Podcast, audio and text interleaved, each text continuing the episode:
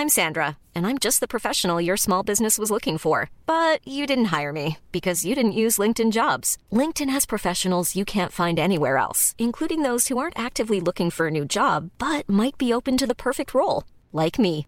In a given month, over 70% of LinkedIn users don't visit other leading job sites. So if you're not looking on LinkedIn, you'll miss out on great candidates like Sandra. Start hiring professionals like a professional. Post your free job on linkedin.com/people today. Ja, Hej Esben. prøv lige at høre det her citat, jeg faldt over den anden dag. Det er en anden type kilder, PT arbejder med i dag. For nutidens kilder kan det simpelthen være for fristende med al den opmærksomhed, man kan få ved at afsløre det hele. Hvis du fortæller om dit arbejde for efterretningstjenesten, kan der være penge i det. Du kan skrive bøger eller give interviews, og det kan simpelthen være for stor en fristelse i forhold til den risiko, det indebærer.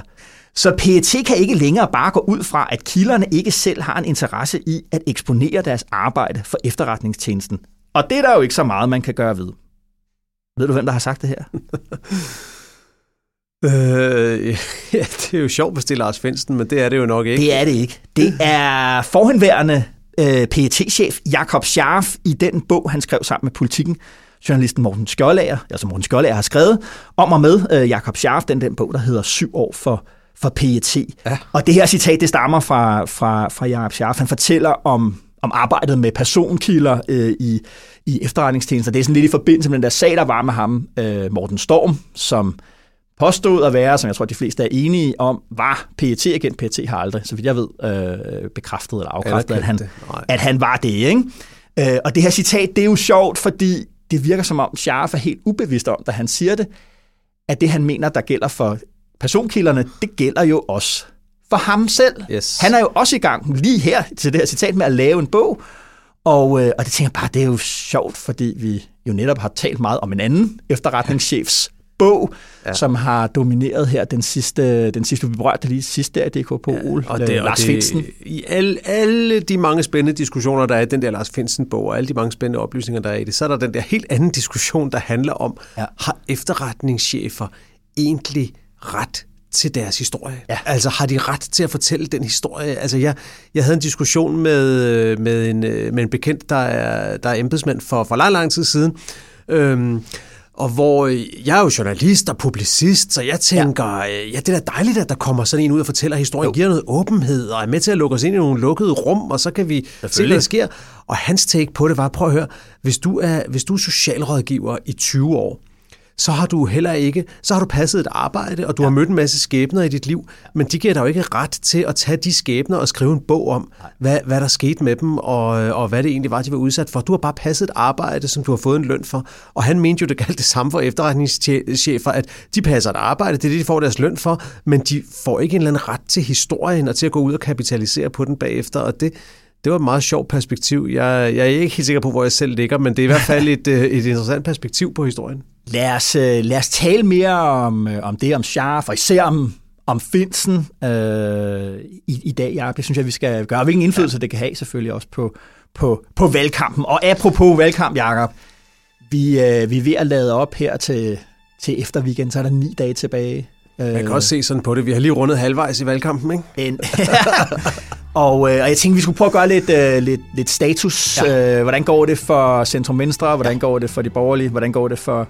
for Lars Løkke Rasmussen? Er det ikke, er det ikke en meget god plan? Jo, det lyder godt. Lad os komme i gang. Jakob, øh, lad os tage luft ind og få våddragter, ildflasker på og påbegynde dykket ned i de sidste ni døgns valgkamp. Velkommen til DK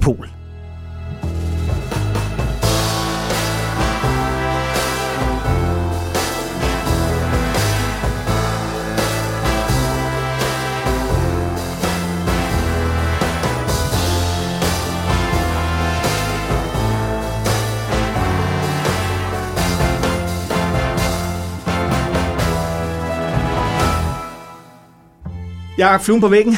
Hvor har du øh, summet omkring den her uge? Jeg øh, ville godt, apropos efterretningsvæsenet, øh, jeg ville godt have været flue på væggen et sted i den konservative valgmaskine, umiddelbart efter, efter pressemødet ude på, ja. ude på kastellet. Det her, hvor der nu allerede er kommet et ikonisk billede fra med, ja. med Ellemann og Pape, der står og holder, holder hænderne op og skygger for solen og spejder efter sejren, der fortoner sig i det fjerne. Ja. Altså, og hvor der jo sker det efter det pressemøde, at, at en time efter så kommer der jo så en, øh, en udtalelse fra de konservative om, hvad Pape egentlig mente om, ja. øh, om denne her Ahmed Samsan-sag. Og det er, jo blevet, det er jo blevet sådan en ting i den her valgkamp, ja. at når de borgerlige holder pressemøde, så er det mest dramatiske, det er sådan set den pressemeddelelse, der kommer en time efter pressemødet, hvor de fortæller, hvad ja. de så rigtig mener. Hvor formanden bliver korrekt. om det er ja. tørklæder på, øh, hos hjemmehjælperne, eller om det er undersøgelse i efterretningstjenesten. Ja det vil jeg godt, det vil jeg godt have oplevet, den der after hours panik der med, øh, hov, hvad, hvad gør vi lige her? Ja. Jamen, jeg vil også rigtig gerne øh, senere hen tale lige om det der øh, pressemøde der. Ikke? Ja. Øh, det, det, er, det er super interessant. Det er det virkelig. Ja. Nå, der vil jeg godt, øh, det vil jeg godt have set. Ja. Hvordan hvad, hvad diskussion forløb? Ja, men prøv at høre, jeg vil godt have været over i Downing Street number 10. Ja. Fordi alt er jo gået galt øh, for de engelske konservative, og, og i går torsdag, der måtte Liz Truss trække sig efter blot 45 dage som premierminister. Det er jo, det er jo, det er jo simpelthen så sindssygt. Jamen, jeg kan godt have været der og vide, hvordan føles det, når det for alvor, altså det hele presser sammen. Ja. Så den rigtigt. Øh, altså meningsmålingerne der overfra viser jo, at de konservative står og bliver totalt udraderet. Totalt udraderet. Altså under 100 pladser ja. i, øh, i, det, i det britiske ja. parlament. Ikke? Jo. Øh, og vi har, vi, har jo egentlig, vi har jo slet ikke talt om britisk politik, for altså, det har været måske en af konsekvenserne af Brexit, det er jo, at vi holder lidt op med ja. øh, at beskæftige os med britisk politik, øh, andet end når det bliver altså pinligt eller komisk Correct. eller ja. til grin. Ikke? Og det, det er jo så lidt det, det samme her. Men jeg tænker på, Jacob, det, det er jo svært også ikke at forstå det her lidt som et moment af Brexit, i den forstand, det det at de konservative Brexiteers, de bildte i hvert fald vælgerne, men formentlig også sig selv, ind at man kunne, altså at der var en verden om på den anden side af Brexit, hvor man sådan enten vendte tilbage til en, en form for uh, blended isolation, British greatness, et eller andet, Øh, og at det hele, altså du ved, man bliver rigere, og alting ville blive meget bedre, alle de problemer, man havde, ville forsvinde. Jeg tror simpelthen også, at man til sidst selv er begyndt at, ligesom, at tro på det, hvilket jeg godt kan forstå, fordi altså, øh, ellers så var det jo bare at hoppe i afgrunden. Ikke? Og det, der ligesom er sket, tænker, det er, at, at når du bebor sådan en fantasiland, så er det, at du gør det, som Trust jo blandt andet gjorde, nemlig det, altså, som jo var sådan, altså man tænker, det, det er så sjældent, du ser politikere. Det hun gjorde, det var jo, hun lavede nogle ufinansierede skattelettelser, store ufinansierede skattelettelser, ikke mindst for dem i toppen, og alle advarede imod det, øh, fordi du ved, der er inflationskrise, ja. og hvad, hvordan står pundet i det der, og, og så gjorde hun det alligevel eller lagde an til at gøre det alligevel, efter at alle, markedet. alle, der havde pund, de solgte pund, så pundets værdi, det forsvandt bare ned i en afgrund, og hele den britiske økonomi, den stod jo øh, i nogle dage, og var på vej ned i afgrunden. Ja. Det gør du jo kun, hvis du, hvis du på en eller anden måde ikke respekterer virkeligheden, og det er det, jeg tror, at de men konservative der, efter Brexit ja, gjorde. Ja, men det, det er min, min læsning på hele det der britiske kaos, det er jo, at det, der er foregået, og det er helt tilbage til, til optakten til Brexit, til David Camerons fatale ja. beslutning om at udskrive folkeafstemningen om ja. britisk udtræden af EU, det er, at det har sådan set aldrig handlet om politik. Mm. Der har aldrig været en plan, hvor en dominerende fløj i det konservative parti ville ud af EU, men der har været nogle magtkampe i ja. det konservative parti, og da David Cameron udskrev den folkeafstemning, der var det for at lukke en intern magtkamp i det konservative parti. Ja. Og alt, hvad der er foregået i britisk politik faktisk lige siden Brexit og lige siden den folkeafstemning, har været et internt opgør i det konservative parti og magten i det parti. Og det er jo måske ikke så underligt, at det i længden bliver fatalt for et land, hvis al politikudvikling er et er en, en, øh, en resultat af en intern magtkamp, og ikke af nogen som helst form for politisk ambition, der har en eller anden overordnet idé, eller et eller andet. Nej, nej. Det er jo ja. det er tragisk at følge, synes jeg, og det er... Ja det, er, det bekræfter i hvert fald mig i min, øh, i, min, øh, i min opfattelse af, hvor utrolig farlige de der topartisystemer, winner takes it all systemer, kan være, fordi de indebærer nogle giftige politiske dynamikker, som... Øh, Man har jo indført er. dem for at holde sådan altså, folkelige indskydelser altså stangen, simpelthen ja. sikre stabilitet ved ligesom at sige, at, at ja, jamen, det kan godt være, at der er øh, x antal i britisk politik millioner vælgere, der synes et eller andet, men det er simpelthen svært ved at trænge igennem, fordi vi har det der winner takes all system. Problemet med det er, at når det så først får overhånden i sådan et topartisystem, så er der ikke nogen grænser for, hvad du kan gøre længere. Nej. Præcis, og det er jo også derfor, at i, et, i et hvert, hvad skal man sige, almindeligt fungerende øh, vestligt demokrati nu, der vil det sammenbrud, vi har oplevet nu, føre til et valg, ja. hvor vælgerne fik lejlighed til og, og, og sammensætte parlamentet ja. på ny. Men det er det eneste, vi kan være sikre på, der ikke kommer til at ske, fordi, som du lige sagde, de konservative står til at blive udraderet, ja. hvis det sker. Og derfor kan man være sikker på, at de bare finder en ny at sætte ind, som vil sidde tilbage med de samme problemer, som Liz Truss sad med, ja. og som øh, igen kommer til at danse udenom det, som er Storbritanniens øh, reelle udfordringer lige nu. Det er utroligt trist at følge.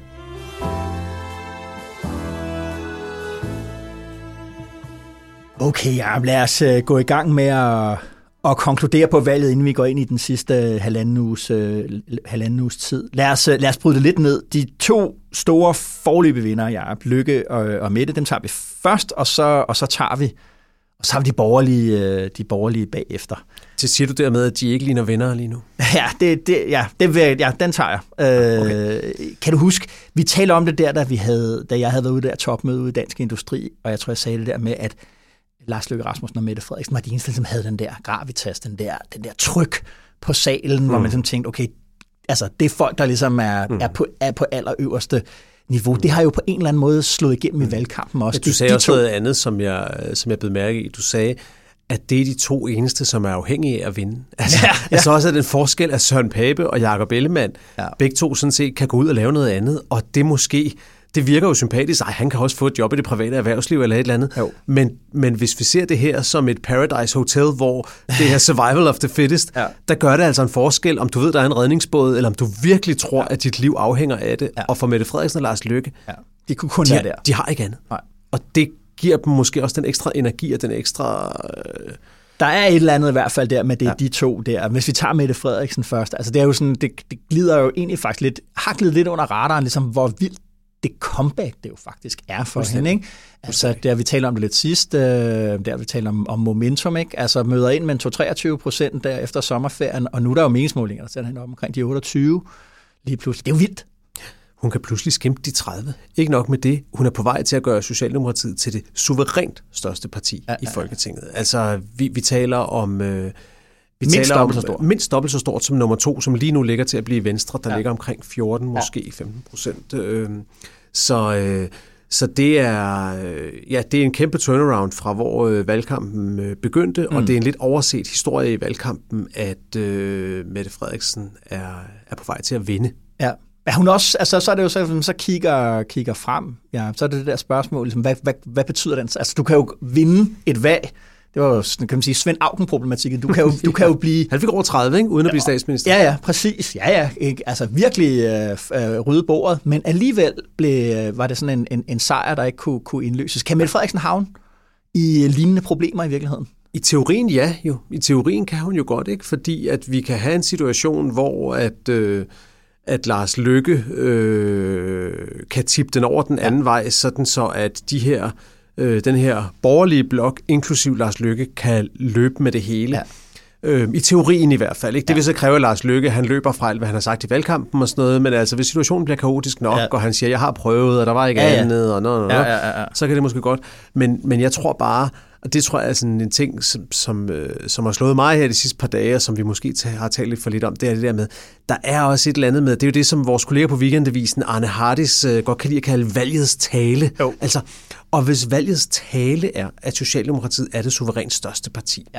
så tror jeg bare, det er svært at forestille sig den der koalition af miniputstater over på den borgerlige fløj ja. skulle kunne samles om ja. og, øh, og, og stable et alternativ på benene, selvom de har Lars Løkke, selvom de øh, ja. er helt enige om, at, øh, at Mette Frederiksen er, er no-go og sådan ja.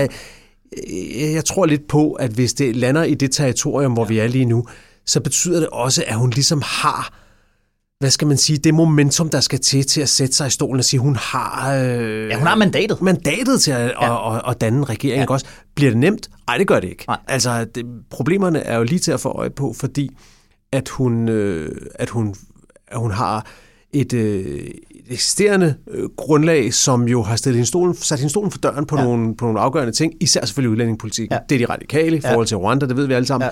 Ja. Enhedslisten har jo efter en kaotisk og underlig ja. øh, historie i politikken, ja. hvor de kom til at sige, det, jeg tror, de mente, ja, ja. nemlig, at det er sådan set ikke, vi, vi, vi er klar til at køre selv med Rwanda. Ja. Men det kom til at virke så besynderligt, at de var nødt til at trække land på det. Så nu er det også en rød linje for dem. De kan ikke være med til Rwanda længere. Ja. Og der tror jeg bare, at man må sige, at hvis, hvis det ender der, hvor Mette Frederiksen skal lave et nyt forståelsespapir med enhedslisten, SF og radikale, plus en historie om, skal nogen af dem så være med i regeringen eller ej. Men uanset hvad, hvis hun ja. skal lave en eller anden form for regeringsforståelse med de partier, ja. så tror jeg, at kampen bliver meget hårdere end sidste gang, fordi at sidste gang troede de også, at de fik noget på udlændingepolitikken, fordi der i forståelsespapiret stod sådan noget med, at man skulle Danmark skulle være lidt tættere på den internationale mainstream. Ja, ja, ja. Jeg kan ikke huske en præcise formulering, ja, ja, ja, ja. men de, det var helt klart noget, som radikale og enhedslisten, til dels også SF, tror jeg, ja. forstod som om, der ville komme et lille skifte. Ja. Og det, de ikke havde set komme, det var, at sosserne bare trumlede løs og ja. gik all in på Rwanda og kørte løs.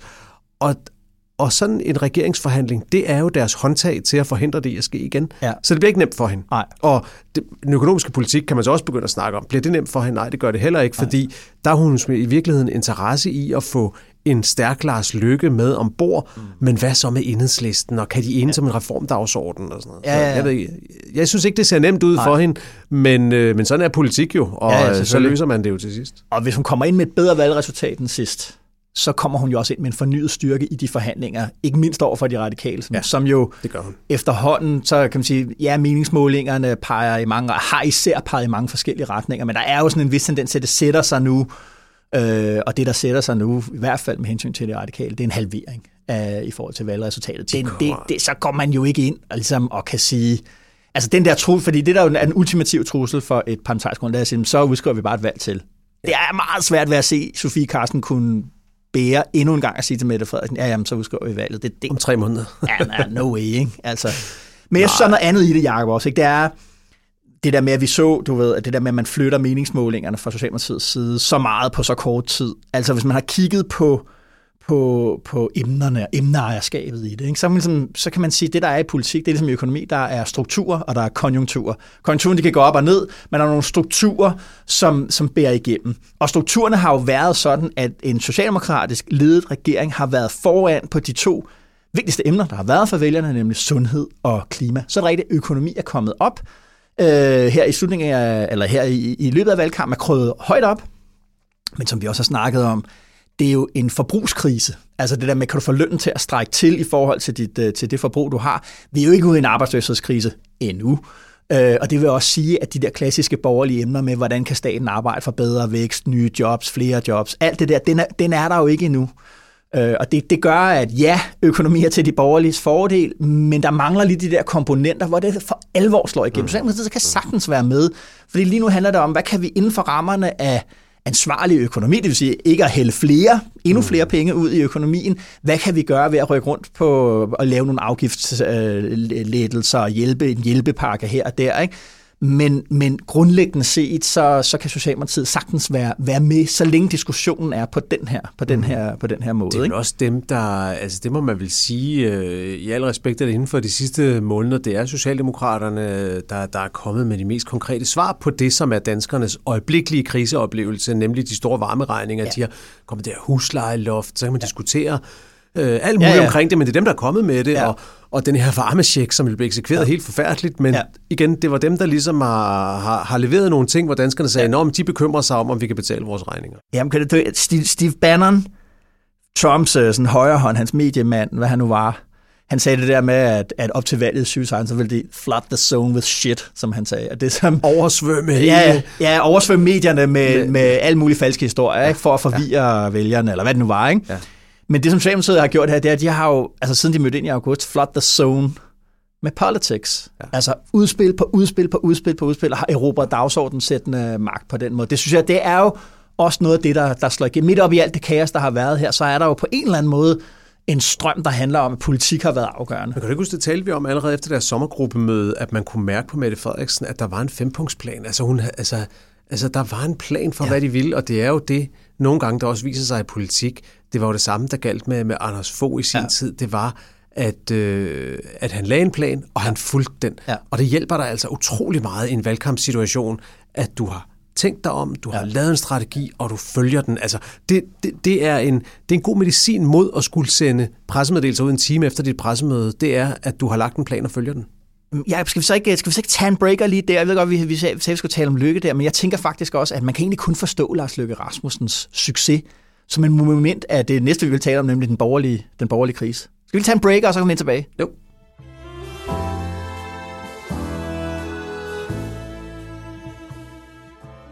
Okay, ja, de, de borgerlige og lykke. Prøv lige at høre her, vi skal lige have fat i det der pressemøde der, du talte om uh, før. Der, der, der, der, der er lige et moment her, jeg vil have med. Men jeg kan og det er det, det her handler om. Spørgsmålet før, som du ellers sagde, du ville, fordi kan forsvars, øh, kan øh, Søren Pape sidde i din regering, hvis han skal undersøges, og der rent faktisk rejser et spørgsmål, om han har kompromitteret Ahmed Samsons retssikkerhed? Jeg håber meget, at vi får et øh, borgerligt, liberalt flertal her om en 14 dag. Hvis han jeg, kan... håber, jeg håber meget, at vi får et borgerligt, liberalt flertal her om en 14 dages tid, når vi skal til valg. Det ved jeg. Og, og hvis, jamen, altså må jeg nu ikke få lov til at svare? Jo, men du start, hvis du bare siger ja eller nej til spørgsmålet. Søren Pape står og siger, det er jo ufatteligt. Han er helt øh, frustreret over, at det de tydeligvis havde håbet på med det der pressemøde, nemlig at nu skulle de få en masse spørgsmål, hvor de kunne slå rigtig hårdt på Mette Frederiksen. Så endte journalisterne med at spørge, hvad med jer selv? Hvad med Samsam-sagen, hvor ja. Pape var statsminister, eller hvad hedder det, justitsminister øh, i, øh, under den sag, eller mm. med den sag. Mm. Øh, hvad, hvad tænkte du egentlig, da du så det? Jamen, jeg, jeg, var, ret, jeg var ret forbløffet, fordi øh, at, at et par grunde, også fordi, øh, for, for den første er den der oplagte grund med, at det er meget, meget usædvanligt, at de to regeringsbærende partier, V og K, går ud og bringer efterretningstjenesten ind i ja. en valgkamp på ja. den måde og prøver at politisere de det. De står på kastellet foran FE's yes. hovedkvarter. Ja.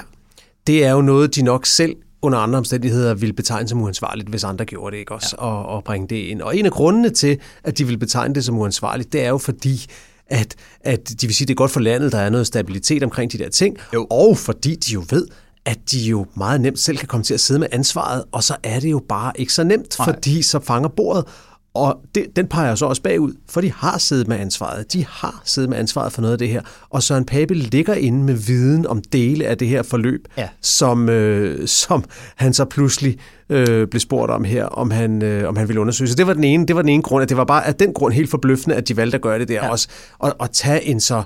Øh, hvad skal man sige, toksisk, vil være det, det moderne ord, ja. en så giftig figur som, som Lars Finsen, ja. og pludselig gøre ham til deres, øh, til ja, deres, ram, for deres kampagne. der, ja. skal, der skal vælte Mette Frederiksen. Hans bog var jo et åbenlyst angreb på Mette Frederiksen-regeringen. Ja. Det, var, det, det er en, det man amerikanerne vil kalde en bold decision. Det var en, en modig beslutning, en dristig beslutning, ja. som også indebar nogle store risici. Ja. Det så vi. Den anden grund til, at jeg undrede mig meget mm. over det pressemøde, det var jo, at det igen var sådan et samlet blå blok. Nu var det kun Pape og Ellemann, der stod ved bordet, ja. men det starter jo med, at de alle sammen kommer gående ud fra kastellet med ja. Støjbær og med Værmund og hele, ja, ja. hele banden. Ja. Og, og, og det synes jeg jo også er en sjov ting, det her med, at de i, i, i den gruppe der har valgt nærmest at føre fælles valgkamp. Hvad ja. er ideen i det? Altså vores... Øh, øh, vores bekendte Simon Emil Amisbøl, der jo forlader Folketinget nu ved det her valg og skriver nogle, øh, nogle klummer her på Alting i løbet af valgkampen. Han tweetede jo øh, øh, et, et, et billede af de der seks øh, partiledere, der står så, er de seks? Hvad er det? Ja, Messerschmidt, øh, ja. Værmund, Støjberg, Pape, Ellemann og Vandopslag. Ja, ja, seks stykker, hvor de stod ved siden af hinanden, så sagde han, hvis folk undrer sig over lykkes fremgang, så er forklaringen her. Og så det der billede af de der seks, der stod sammen, og det, det synes jeg jo har noget for sig. Ja, og det vil jeg gerne vende tilbage til, men fordi, ved du hvad, jeg tror med de billeder, i hvert fald for mig personligt, det der med, hvor de står, de står der foran kastellet, med den der helt skarpe eftersol, ja. efterårssol, lige smasken, som, øh, som Søren Pape Poulsen øh, siger. Ikke? At de står der, kan ikke rigtig se, og må stå med hænderne op for, foran øjnene der, og skygge, skygge for øjnene. Det tror jeg simpelthen bliver, det er for mig i hvert fald, det er ikoniske billeder for den her valgkamp. Det bliver billedet af den her valgkamp. Det er billedet ja. af den her valgkamp, ikke? Øh, øh, og det er det ligesom, øh, kan man sige, for mig er det også, fordi det samler det borgerlige Danmarks problem de sidste tre år øh, i et. Altså et. Man er nærmest, øh, nej ikke nærmest, man er besat af Mette Frederiksen og chancen for, at man kan skandalisere hende ud af regeringskontorerne med juraen som slagvåben, og ikke øh, med et politisk øh, våben. Den, den der den politiske kamp mod Mette Frederiksen har man mere eller mindre opgivet, altså mm. som det helt stærke symbol, mm. opgivet Arne Pension, altså kampen mod Arne Pension, som vidderligt ikke er en borgerlig sag, men mm. den, har man, den har man opgivet på taktikkens mm. alder. Ikke? Den besættelse, den har så gjort, at man har brugt næsten al sin politiske kapital de sidste tre år på noget andet end arbejde med politiske emner, med emneejerskab, med at politisere, øh, øh, hvad det hedder, øh, virkeligheden, strategi, policy, narrativ, alt det der. for eksempel opdyrke der, hvor S-regeringen har en åbenlys svaghed, og vi har skrevet om det her på Altinget mange gange, vi har talt om det her i podcasten mange gange, det er dukket op her, også sent hen i valgkampen, nemlig sundhed. Ja, Socialdemokraterne ejer sundhedsemnet stadig, men det er spinkelt ejerskab, de har til det. Altså mange vælgere tænker, mm. Altså i, mange, i 2019 var det sådan over 50 procent af vælgerne tænkte, sundhed det er noget, Mette Frederiksen skal styre, det hun bedst til. Og nu er vi i en situation, hvor der er rigtig mange vælgere, altså næsten halvdelen, som tænker, at det kunne faktisk godt være, at de borgerlige egentlig ville være bedre til det, fordi der er de her problemer med rekrutteringskrise alt og ventelister ja. Ja. og alt muligt, og historien begynder også at køre i medierne. Ikke? Og det, der er med det, det er, det er noget, at vælgerne synes er det allervigtigste emne overhovedet. Det, altså det vil sige, der hvor man har en åben ladeport for at angribe Mette Frederiksen, det er også der, hvor vælgerne ligesom synes, at det er det vigtigste emne for dem politisk. Det er og det, der hvem er, så er det, Jacob? Lige der, hvem er det, der taler om sundhed så? Lars ja, Lykke, Lykke Rasmussen. Ja, og som jo gør det med en vis troværdighed. Ikke? Kæmpe troværdighed. Øhm, og, øhm, og det, der er så underligt også tilbage ved det der kastelspressemøde, det er jo, at det er jo ligesom om, det er ligesom om, de slet ikke har tænkt det igennem. En ting er, at de ikke har tænkt det igennem, det med, hvad, hvad, hvad med Søren Papes egen rolle i det som justitsminister. De har heller ikke tænkt det igennem, synes jeg. Hvad er det så egentlig, de vil angribe med Frederiksen for? Fordi ja. de der spørgsmål, de kræver svar på inden valget, sådan ja. meget patosfyldt. Ja. Det var jo nogle banale spørgsmål, som er utrolig nemt for regeringen at sige, nej, ved ikke, kan ikke svare på. Altså, det var ikke, det var ikke nogle svære spørgsmål, synes nej. jeg. Og det bunder jo i, at det, de mangler, synes jeg, i det der efterretningsangreb på Mette Frederiksen, det er jo et motiv. Ja. Hvad er det, der skulle være hendes socialdemokratiske motiv for at fængsle Lars Finsen, eller underminere efterretningstjenesten, eller sådan noget. Det er muligt, at de synes, hun har håndteret det dårligt, ja. men de mangler ligesom en politisk fortælling om det, som vil være nødvendigt, hvis man skal mobilisere nogle vælgere på det på ja. en eller anden måde. Så det var, det var meget, meget underligt. Ja, det er meget, meget mærkeligt, og jeg, og jeg, og jeg synes som sagt, det er så sigende det der med, at man ligesom har, man har været vild og det er det, der afspejler sig. Vi taler om nogle meningsmålinger lige nu, der viser, at V og K til sammen lige akkurat kan slippe sig op over 20 procent af vælgerne. Det, vi taler, at de to partier plejer, i de sidste 30-40 år, så plejer de i hvert fald altid at kunne slippe 30 procent. Mm. Så har der været nogle gange, hvor man, altså i 2001, hvor man er kommet helt over 40 procent til sammen. Ikke? Øh, nu kan den borgerlige blok minus lykke jo lige knap nok hente 40 procent. Altså det er jo et sammenbrud, det er en nedsmeltning, det der er ved at foregå. Vi har talt om opbrud, men det her det er jo en valgkamp, der foregår med, samtidig med et borgerligt, øh, et borgerligt sammenbrud. Og det er der, jeg mener, vi skal tale om Lars Løkke. Fordi han er jo en del af den historie. Han er jo en del af historien. Han har været med i, ja. i, i øh, VK-succesen i nålerne, øh, og han øh, har været med, da det hele brændte sammen i tierne, mm. øh, og nu er han der så i, i, igen. Ikke? Og man skal forstå, hvad kan man sige, fordi der er mange, der taler om, åh, du ved, alle Lykkes kvaliteter som politiker, dem har han også. Mange af han har jo altså også bare mange øh, hvad det hedder, troværdighedsproblemer, øh, lad os sige det, lad os sige det på, på, på den måde. Der er, som vi også møder show notes, en helt fantastisk øh, analyse, vores gode gamle kollega Erik Holstein har, har lavet, hvor han gennemgår alle lykkes øh, øh, omvendelser, tror jeg. Ja. Øh, han er ikke bare en, en sønder med én bekendelse, han, han er en med mange sønder og mange bekendelser øh, og omvendelser undervejs. Ikke? Øh, det smider vi i show notes. Ja. Ikke? Men det er jo, altså historien her er også ligesom, at noget af det, der gør lykke stærk nu, det er, at resten af det borgerlige Danmark er i sammenbrud. Der, der var også en sjov artikel om det i, i, i Berlinske, hvor de kigger på de her målinger, og hvor øh, den, øh, den meget gode valgforsker inden fra Københavns Universitet, Martin Vines Larsen... Aarhus, han, han er fra Aarhus. Aarhus undskyld. Ja, Aarhus, de går op i den slags, Jacob. Undskyld, ja, for Sørensen, ja, den var, den var grim. Men hvor han siger, øh, han siger, ja, det er jo meget spøjs, det her. En person, der var sit eget partis største problem i Venstre, nu simpelthen drevet af sin personlige popularitet, er ved at forandre dansk politik. Som valgforsker eksploderer mit hoved, når jeg ser de her tal, ja. siger han så.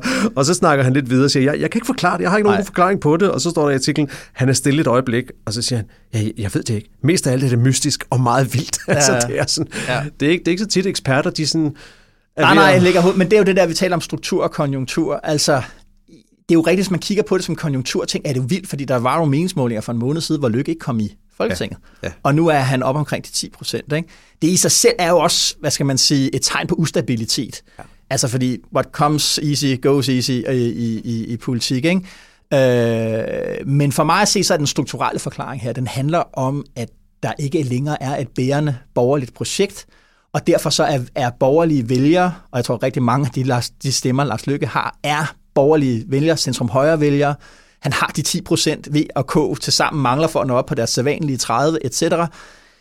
Det er det, vi skal, vi skal, det, det, det, det, det lys, det er det historiske lys, man skal forstå øh, mm. lykkes øh, succes. Og det er også i den forstand, når man så ligesom skal sige, du ved, er han, er han egentlig stadig blå, eller er han, er han på midt? Hvad er han egentlig ligesom? Mm. Jamen, han er en del af, det, af historien om det borgerlige Danmarks storhed og fald de sidste 20 år. Ja, ja, de er nu splittet ud på syv forskellige partier, ja. og, og som jo er båret i langt højere grad af personligheder end af et projekt. Det er tre personligheder, der bærer det igennem lige nu. Det ja. er Vandopslag, ja. det er Lykke, ja. Og det er Støjberg. Ja. Det er de tre personligheder, der bærer borgerligheden ja. i Danmark lige nu. Og den eneste af dem, der vil have sådan et, et relativt sammenhængende større projekt, det er Alex Vandopslag. Ikke? Ja. Altså, han har en politik som sådan nogle. Det vil Lykke sige, det har han også. Jo. Og det er også rigtigt Lykke. har ja. masser af politik på ja. hylderne, og han, han, vil, han kan svare begavet og indsigtsfuld ja. på et hvert spørgsmål om en hvilket som helst politikområde, ja. men man sidder ikke tilbage med en fornemmelse af, at der er noget af det, der er vigtigt for ham. Der er, det er ikke rigtigt, men der er ultimativt for ham. Altså, ja. der er ikke noget af det, som ikke vil kunne forhandles væk nej, nej. en sen nat nej. i et forhandlingslokale nej. med Mette Frederiksen, nej. hvis det er det, der bringer ham derhen, hvor nej. han gerne vil. Nej. Og det er jo det, hvor man, altså du for eksempel ikke forestiller dig, at Alex Vandopslag gå ind i forhandlingslokale og forhandle en aftale sammen med Mette Frederiksen, der indbærer store skatteforhøjelser eller nej, et eller andet. Det vil ikke ske. Man, man ved nogenlunde, okay, der står han, og ja, der ja. står han fast. Lykke er meget mere, og det er jo både hans styrke og hans svaghed. Ja. Han er meget mere flydende, ikke? Ja.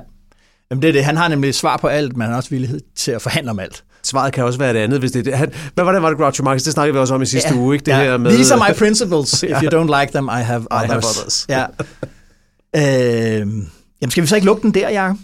Jeg tror ikke, øh, der er så meget mere at sige om det lige nu, andet end at følge de der målinger. Jo, ja. må det være en ting mere, man kan snakke om, men det synes jeg, det, det tænkte jeg over her øh, i, i denne her uge. Målingerne, ikke? Nu har jo. vi også talt om det her i, i dag. De fylder mere i denne her valgkamp, end de plejer at gøre. Og vi snakker også lidt om det i fredags. Fylder de for meget? Ja, men jeg, jamen jeg, jeg ser det meget høj grad som funktion af, at som vi også har talt om mange gange, hverken øh, vælgerne eller os, øh, der sidder og følger med i politik hele tiden, og skal øh, i gåseøjne være en slags eksperter på det, vi er simpelthen svært at finde ud af, hvad handler valget om.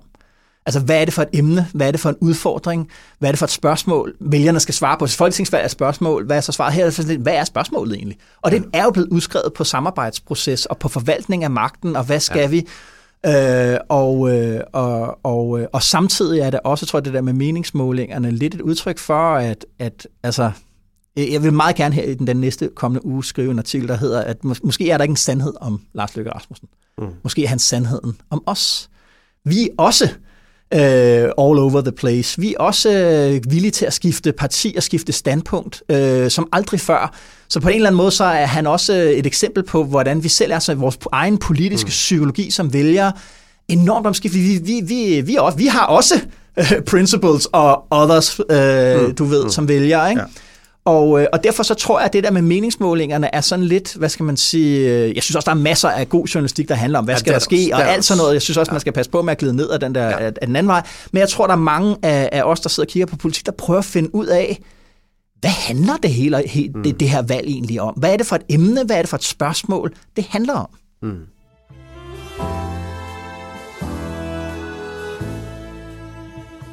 Jakob, vil du ikke have en lille quiz? En quiz? Ja. Oh, det vil jeg okay. Siger navnet Jørgen Olsen der noget? Olesen, undskyld. Jørgen, Jørgen Olesen? Jørgen Olesen. Ja, det øh, ringer en eller anden klokke inden fra noget efterretningsvæsen. Wow. Hvad med Birgitte Stampe? Ja, hun er tidligere politichef, ikke? Ja. Øh, var det Københavns politi eller Rigspolitiet? Det er lidt i tvivl om. De er begge to øh, har været ja, hun er chefer for. også jo. Hitchef nemlig. Ja, ja. Øh, Jørgen Olsen kontra admiral var FE-chef fra 2003 til 2008, og Birgitte Stampe var pitchef fra 93 til, til 2002. Ja, sådan var det. Ja. Kunne du sætte ansigt på, hvis du... Øh, Kunne du genkende dem, Birgitte på gaden? På Stampe, ja. Olesen, nej. Jeg anede ikke, hvem det var. Okay. Øh, og, og grunden til, at jeg, ville, at jeg lavede det her som quiz, jeg er ret imponeret over, du vidste, hvem det var. Det er jo, at vi er både på fornavn og ansigt og alt muligt andet med, med to andre efterretningschefer, nemlig Jakob Schaff, og især selvfølgelig... Nu ved jeg, hvor du vil hen. Lars Finsen. Ja. Uh, vi talte lidt om Finsens uh, bog i sidste uge i DK Pol, og siden da har vi to jo talt og talt og talt og talt om bogen og dækningen af det, og Finsen, og hvad foregår der, og den her uge, der kom der så yderligere tryk på kilderne, fordi uh, Berlingske Tidene kunne, kunne fortælle om, hvad anklageskriftet, i hvert fald i overskriftsform, øh, går ud på, altså blandt andet, at han over for en eller flere journalister skal have videregivet bekræft, afbekræftede oplysninger, som har været hemmelige, mm. øh, blandt andet om, om kabelsamarbejdet i USA, at, med USA, og det var politisk, hvordan det var politisk øh, sanktioneret. Ikke? Mm. Men lad os lad os lige blive ved det der med Finsen og hvordan han øh, fortæller om sig selv. Øh, fordi nogle gange så siger man jo meget mere end det, man egentlig havde tænkt sig øh, at sige, når man siger noget. Eller siger noget andet end det, man tror, man siger. Ikke? Og du er jo blevet den store Finsen-læser efter din, øh, din anmeldelse. Jeg så historikeren Niels Vium Olsen, øh, friend of the show, Øh, han ruster for, for dine evner som kildekritiker, øh, ja. og det er jo en videnskabsmand, der taler der. Øh, Finsen fortæller en historie om sig selv som, som, som offer for et politisk komplot i, i den der bog. Ja.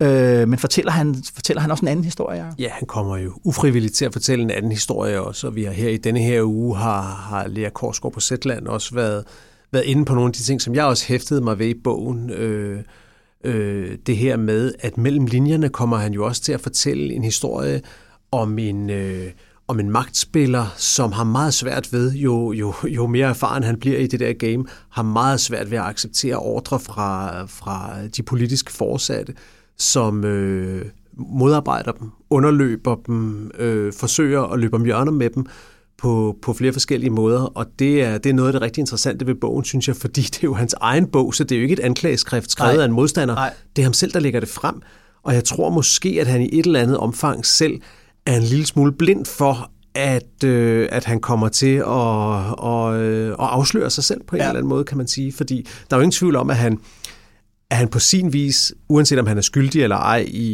i de anklager, som han, øh, som han nu skal stå skal, skal, skal i retten for her om et stykke tid, jo. Han, han er jo et offer i den forstand, at at det er et utroligt fald for en efterretningschef at blive anholdt og blive sat i fængsel og sidde der ja. i 71 dage. På den måde, han er ubetinget et offer ja. for noget. Ja. Men, men, men det... Spørgsmålet er, om det er for andre eller for sig selv. Ja, det er jo det, det, der skal afgøres i, i, i, i domstolen. Det er, jo, det er jo det. Og, ja. og der synes jeg, der er jo nogle ting i den bog, som peger på, at, øh, at, øh, at han i hvert fald har, øh, har været en meget kontroversiel figur. Vi har... Man kan for eksempel pege på det, det er noget af det, Lea Korsgaard peger meget på i sin artikel, som jeg synes er helt rigtigt. Det er nogle interessante ting omkring hans forhold til Peter Christensen, den tidligere venstreforsvarsminister, ja. hvor at øh, Lars Finsen jo selv skriver, at han sådan set bliver bedt om at lave et notat om at rulle en forsvarsreform, der, der er lavet, og som Lars Finsen har været en af hovedarkitekterne ja. på som ja, embedsmand, ja, ja. og rulle den tilbage, og han undlader bare at lave det notat. Og ja. selvom han bliver bedt om det igen, så undlader han bare, for jeg han synes, det er forkert. Tror, ja, ja, han, han synes, det er en forkert øh, ja. måde at gøre det på. Og så skriver han i sådan en eftertanke, at måske burde jeg have lavet det notat, så ville det bare være blevet stoppet længere op i regeringen. Men du ved, det er jo en embedsmand, der er blevet klogere end den minister, som egentlig er den, der bestemmer. Ja. Og som øh, beslutter sig for, at ministeren er simpelthen så galt på den, at man ikke engang behøver at følge hans ordre længere. Ja. Og det er jo super interessant, og det er jo så også, da, da Peter Christensen så sikkert af samme grund vælger at fyre ham som departementchef. Det har han jo selv fortalt om, uh, ja. Peter Christensen, ja. i, i Ekstrabladet, da han var utilfreds både med arbejdsindsatsens indhold og, og hvor meget tid, der blev brugt på det. Ja. Og da, da han vælger at gøre det, så beskriver Finsen jo så i bogen, øh, at han sådan set selv lige får fikset det sådan, så i stedet for at lande et sted over i Rigspolitiet på et eller andet kontor, så bytter han lige med, med Thomas Arnkild, der på det tidspunkt sidder ude i FE, så de lige skifter stilling. Ja. Og, og det er jo meget opsigtsvækkende, hvis det kan foregå på den måde, sådan en embedsmænd selv kan, kan forflytte sig selv til, til en ny stilling, som man synes er spændende nok. Ja. Og man kan sige lidt det samme. Det har ikke været så meget dækket, synes jeg, i hans forhold til Trine Bremsen. Øh, der kan man også se, hvordan at han jo selv fortæller i bogen, hvordan han øh, i perioder underløber hende. Altså han får at vide allerede i sommeren 20, inden at hele den her meget kontroversielle øh, rapport fra tilsynet med efterretningstjenesterne er færdig. Den ja. er undervejs, men den er ikke færdig. Ja der øh, indikerer Trine Bremsen, at hun godt kunne tænke sig en udskiftning i ledelsen i FE. Det er ja. Lars Finsen meget imod. Han mener, at det er et helt dårligt tidspunkt ja. at skifte ud. Og sådan er det jo nogle gange, når man er blevet forsat i sin magtposition, og så synes man, det er meget dårligt lige nu. Ja. Øhm, men han synes, det er et meget dårligt tidspunkt at, at skifte ud.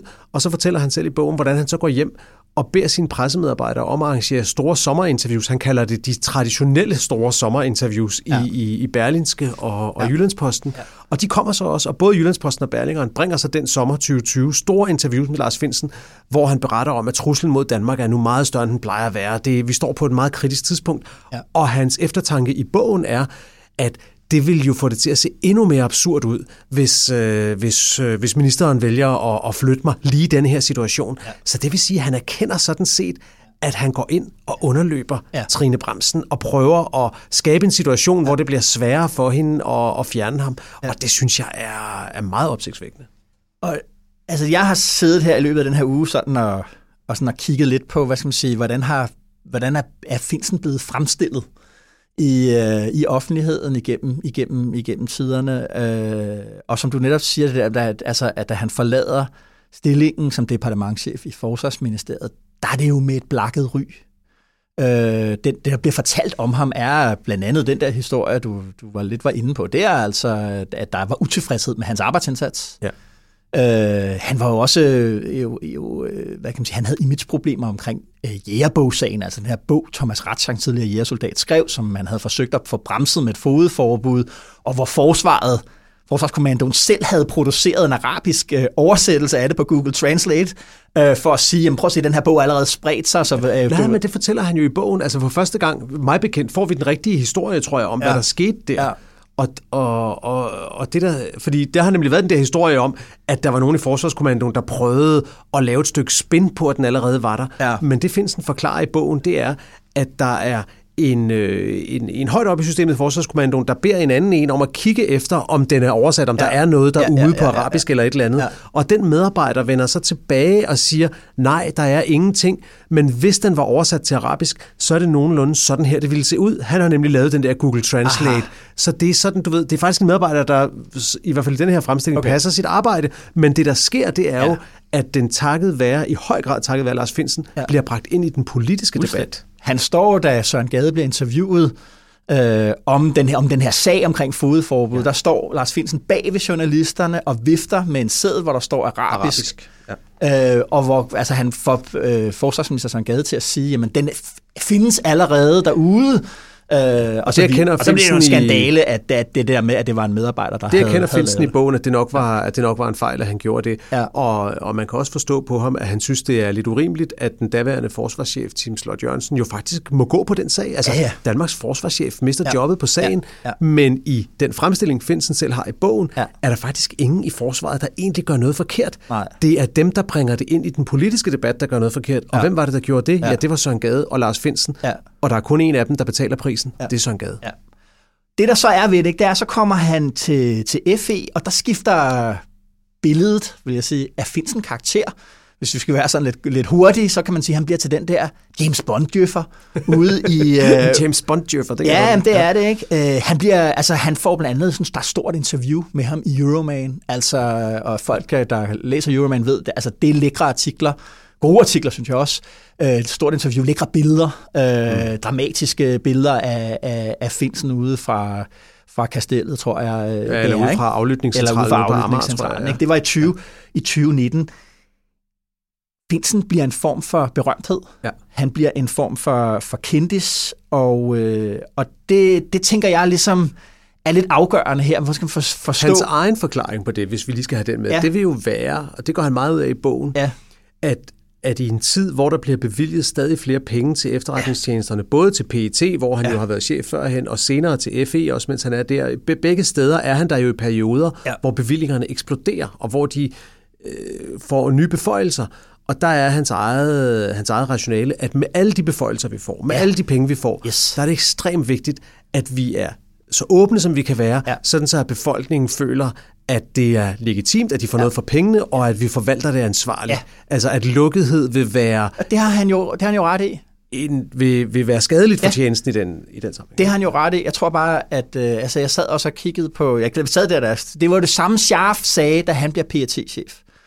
Øh, og han er jo på en eller anden måde Finsen før Finsen, så at sige, i den forstand, at øh, han er også en den der ung, dynamisk, øh, øh, sådan... Øh, øh, ja, sådan en action-type, som, som hele tiden præsenterer, hvordan at nu er et nyt terroranslag blevet forhindret, og gør PET ligesom fra, det var, altså dengang havde PET jo bare, det kan godt være, det virkelig stadig ude i Søborg, der hvor jeg bor, øh, sådan en grå, øh, gul øh, bygning, mm. helt anonym, øh, som selvfølgelig ligesom, øh, mm. du ved, det gjorde han, han gjorde PET til, altså han inkarnerede, så at sige, mm. sin, den øh, institution, han var chef for, ikke? Der er noget sjovt ved dem, ikke? De er næsten lige gamle. Jeg tror, Finsen er to år ældre end Scharf, faktisk. Øh, de kommer ud af jurastudiet øh, samtidig, og de vokser op i Justitsministeriet under den departementchef, der hedder Michael Lund. Michael Lund er en lille smule interessant her, fordi han kommer ind i Justitsministeriet øh, og bliver departementchef, efter at Justitsministeriet ligger i ruiner på grund af Tamilsagen. Yes. Øh, Lund var, han har også selv været i Justitsministeriet, men har været væk i hele den periode, hvor Tamilsagen har fungeret, altså fra 83 til, til, til de der 91. Øh, han kommer som departementchef over for Energiministeriet og bliver hævet over af Hans Engel. Øh, og der er det jo, hvad kan man sige, der kan det i hvert fald et godt gæt at sige, at Lunds analyse har været noget af det, der er gået galt for Justitsministeriet. Det er netop det der, du taler om der. Lukkethed, øh, manglende legitimitet, øh, alt det der, det var det, der skulle løse de der imageproblemer. Derfor har han jo også ligesom privilegeret været på udkig efter typer som Finsen, mm. typer som Scharf. Han var selv god til det med pressen. Altså Lund var en, der elskede at sidde med, ja. en, øh, med, en, med, en, med en smøg og diskutere verdens tilstand med journalister, og selvfølgelig ja. også øh, på den måde prøve at præge dem med sit verdenssyn. Ja, og det, det, det, det, det, det jeg bare tænker der, det er med åbenhed og kendthed, der kommer der altså også en anden type af magt. Du får en magt, når du er den, der fortæller historien. Du mm. får en fortællemagt, men du bliver også, øh, som der både gælder for, for, for Scharf, og især for Finsen, netop sådan en, en kendis, en berømthed. Så du har et image. Du får et image, du skal forsvare. Du skal pleje, og det vil sige, den vandære, det kan være, både at blive hældt ud som departementchef, men jo især den vandære, der ligger i, og, og altså de her, det er jo, altså det vil jo prøve at tænke på, hvis, de, hvis han bliver dømt Finsen, mm. så bliver det jo ikke værre. Det vil, være en, det vil også være en, en historie, der vil rejse rundt internationalt. Mm. Ikke? Så, så, så altså det, jeg bare ligesom tænker der, det er, at man skal, skal have den logik med sig her, mm. at, at når jeg nævnte de der andre der, øh, Jørgen Olesen og Birgitte Stampe, som jo er en mere klassiske grå øh, type, som, altså det ville selvfølgelig også have været vandærende for dem, hvis de var blevet anklaget for at, at have, have, have, have skadet landets sikkerhed, det er klart. Men fordi de ikke har den der offentlighed omkring sig, så bliver den vandære jo trods alt mindre. Ja, det er rigtigt. Øh, og, det... og det synes jeg bare, det der, når vi diskuterer det der med spørgsmålet om, om og, hvad skal man sige, det der med åbenheden om efterretningstjenester, jeg er jo helt enig. Ja, og som journalist er jeg også, jamen, altså, der er principielt ikke noget, jeg ikke vil vide om den, men set om fra den anden side af, så ja, det var løsning på et gammelt problem, at lukkethed fører til, til at delegitimering, men med åbenhed og inkarnation og sådan berømthed, der følger der altså nogle andre typer af problemer. Mm. Og det synes jeg også, bogen meget tydeligt afspejler, for du kan sige, Lars Finsen kunne jo lave tre bøger, kan man sige. Han kunne lave en bog om, øh, om straffesagen, om det her ja. med, har han ligget hemmeligheder, har ja. han ikke, han ja. røg i fængsel og alt det her. Ja. Det har han sådan set lavet, det indgår i bogen. Ja. Så kunne han lave en bog om... Øh, så kunne han lave en bog om sin, øh, om sin fortid, øh, hans erfaringer og hvad han har oplevet gennem tiden, sådan erindringsagtigt. Det har ja. han også lavet. Ja. Men så kunne han lave tredje bog, og den har han også lavet. Det er jo en bog, hvor han angriber den siddende regering. Ja. Og det er jo den bog, han har lavet. Altså, og det er sådan lidt skjult mellem linjerne, men det er meget, meget tydeligt, når man går igennem bogen, det er, at der er det ene svirp efter det andet til Mette Frederiksens regering. Altså ja. bare et enkelt eksempel, som jeg tror ikke har været fremme endnu, men udover alt dem, jeg allerede nævner ja. i min anmeldelse, det er, han nævner opspillet til, til krigen i Libyen, hvor Danmark deltager med kampfly, og hvor han beskriver et af de afgørende møder, hvor de sidder og tager beslutninger, og så siger han, men inden vi lukkede mødet, bad Lars Lykke lige alle om at stoppe. Lad os lige tjekke en gang til. Har vi styr på det juridiske grundlag? og det, han vil fortælle med den historie, ja, det er selvfølgelig, ja. se hvor dygtig Lars Lykke var, se ja. hvor elendig Mette Frederiksen er, hun tjekkede det ikke inden Mink-sagen og ja. sådan noget. Og på den måde har han jo gjort sig selv også til en politisk aktør, der ja. er inde og give karakter til, til regeringen, det det. Og, øh, og, og det taler lige præcis ind i det, i det, som du siger. Og det, der jo er ved det, der er, at Scharf falder på den der nødløgns sag, altså at, øh, at man, Morten Bødskov og, og andre, også den daværende departementchef Anne Christine Axelsen, havde givet, simpelthen givet en, fortalt en løgn til retsudvalget om, hvorfor de kunne tage ud og besøge øh, hvad det hedder, Christiania, fordi at Pia Kærsgaard havde meldt sig til, og der vidste PET, via, fordi de havde adgang til hendes kalender, fordi de skulle passe på hende, at, øh, at, hun kunne, altså, at hun var truet, og derfor der var en risiko for retsudvalget ved at tage derud, og så havde man brug for at udskyde, udskyde det til, til, et senere, til et senere tidspunkt. Det der med, at han falder også, fordi han kommer for tæt for det politiske. Altså det der med, at han bliver, altså, ja, han bliver kendt, han bliver en aktør i en økonomi, hvor der også er politikere, så at sige mm. en kendthedsøkonomi, en magtøkonomi, mm. hvor der også er politikere,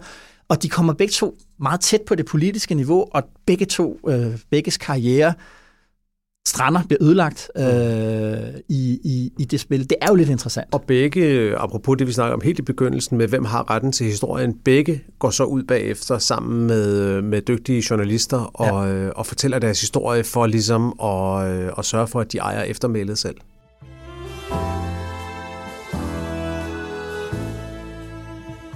Alright, Jacob. Vi, øh, vi gør klar til, til det sidste i dag. Er, det, er der noget med, vi optager her fredag at der er, øh, er der fredagsbar igen i dag i der er, der, er, der er fredagsbar kl. 16 for besøg i eftermiddag af en meget stærk trio, vil jeg sige. Inger Støjberg, Pernille ja. Værmund og Mette Abelgaard fra De Konservative, der kommer. Ja. Ja. Så øh, gode spørgsmål til dem, så siger du bare til. Så, øh, ja, selvfølgelig. Ja. Og der er øl og vin mod, øh, mod øh, rimelig betaling og alt det der. Det er der, og politiske minkel bagefter, som øh, svenskerne vil sige. Det bliver sjovt.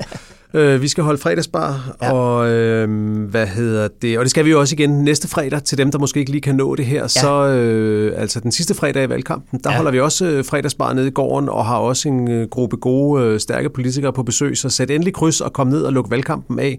Næste vi ikke på live der? Jo, vi skal lige finde ud af, øh, hvor, hvornår på dagen vi gør det og sådan okay. Men det er muligt, vi også optager DKP okay. live i går. Vi skal okay. nok lige melde det ud på sociale medier, yes. hvad vores øh, plan bliver. Men vi får i hvert fald besøg af nogle politikere fra 16 til 17, så fredagsbar i går. Okay. Det er... Og hvad med weekenden ellers, Jacob? Hvad er der planer? Øh, ved du hvad, øh, jeg tror, at den står lidt på valgkamp i den her weekend. Ikke? Nu begynder det at snappe til, og øh, så skal jeg lige forsøge at holde lidt fri ind imellem os, ja. men det tror jeg er det. Ja, enig. Jeg tror, det er samme model for, for mit vedkommende. Ja. Vi, skal, vi skal jo anbefale, Jacob. Min anbefaling i dag, Esben, den, øh, den starter med et spørgsmål, fordi du skrev jo en artikel i denne her uge om, øh, hvem, der egentlig, øh, hvem der egentlig rykker på TikTok. Ja. Øh, det er der en, der gør. Det er der en, der gør. Ja. Mit spørgsmål til dig, det er, er du på TikTok? Nej, det er jeg ikke, men hvad det hedder, jeg lånte den andens for at se på, øh, hvad det hedder, kongen af TikTok, det ved alle jo derude, det er øh, fanopslag. I første uge af valgkampen havde Alex fanopslag 3 millioner, over 3 millioner afspilninger af de der videoer, han har derude, og det synes jeg bare, Altså, men grunden til, at jeg spørger, ikke? Det, ja. det, det var en mega interessant artikel, den kan du lige lægge i show notes også, men ja. grunden til, at jeg spørger, det er jo, at jeg synes, det siger enormt meget om den her valgkamp, og om nogle ting, der er ved at ske. Det er, at du er jo en af landets øh, fremmeste politiske analytikere. Du har skrevet en meget klog artikel om, hvem det er, der rykker på TikTok. Ja. Men du er der ikke selv. Nej. Og, øh, og jeg skal ikke gøre mig bedre end jer. Jeg er selv meget, meget lidt på TikTok, men for nogle måneder siden oprettede jeg faktisk en profil, fordi jeg tænkte, jeg skal lige prøve at holde øje med det her. Og ja. tænkte, jeg skal bare følge Alex Vandopslag og Rosa Lund, for jeg hørte, at de to var gode på TikTok. Ja.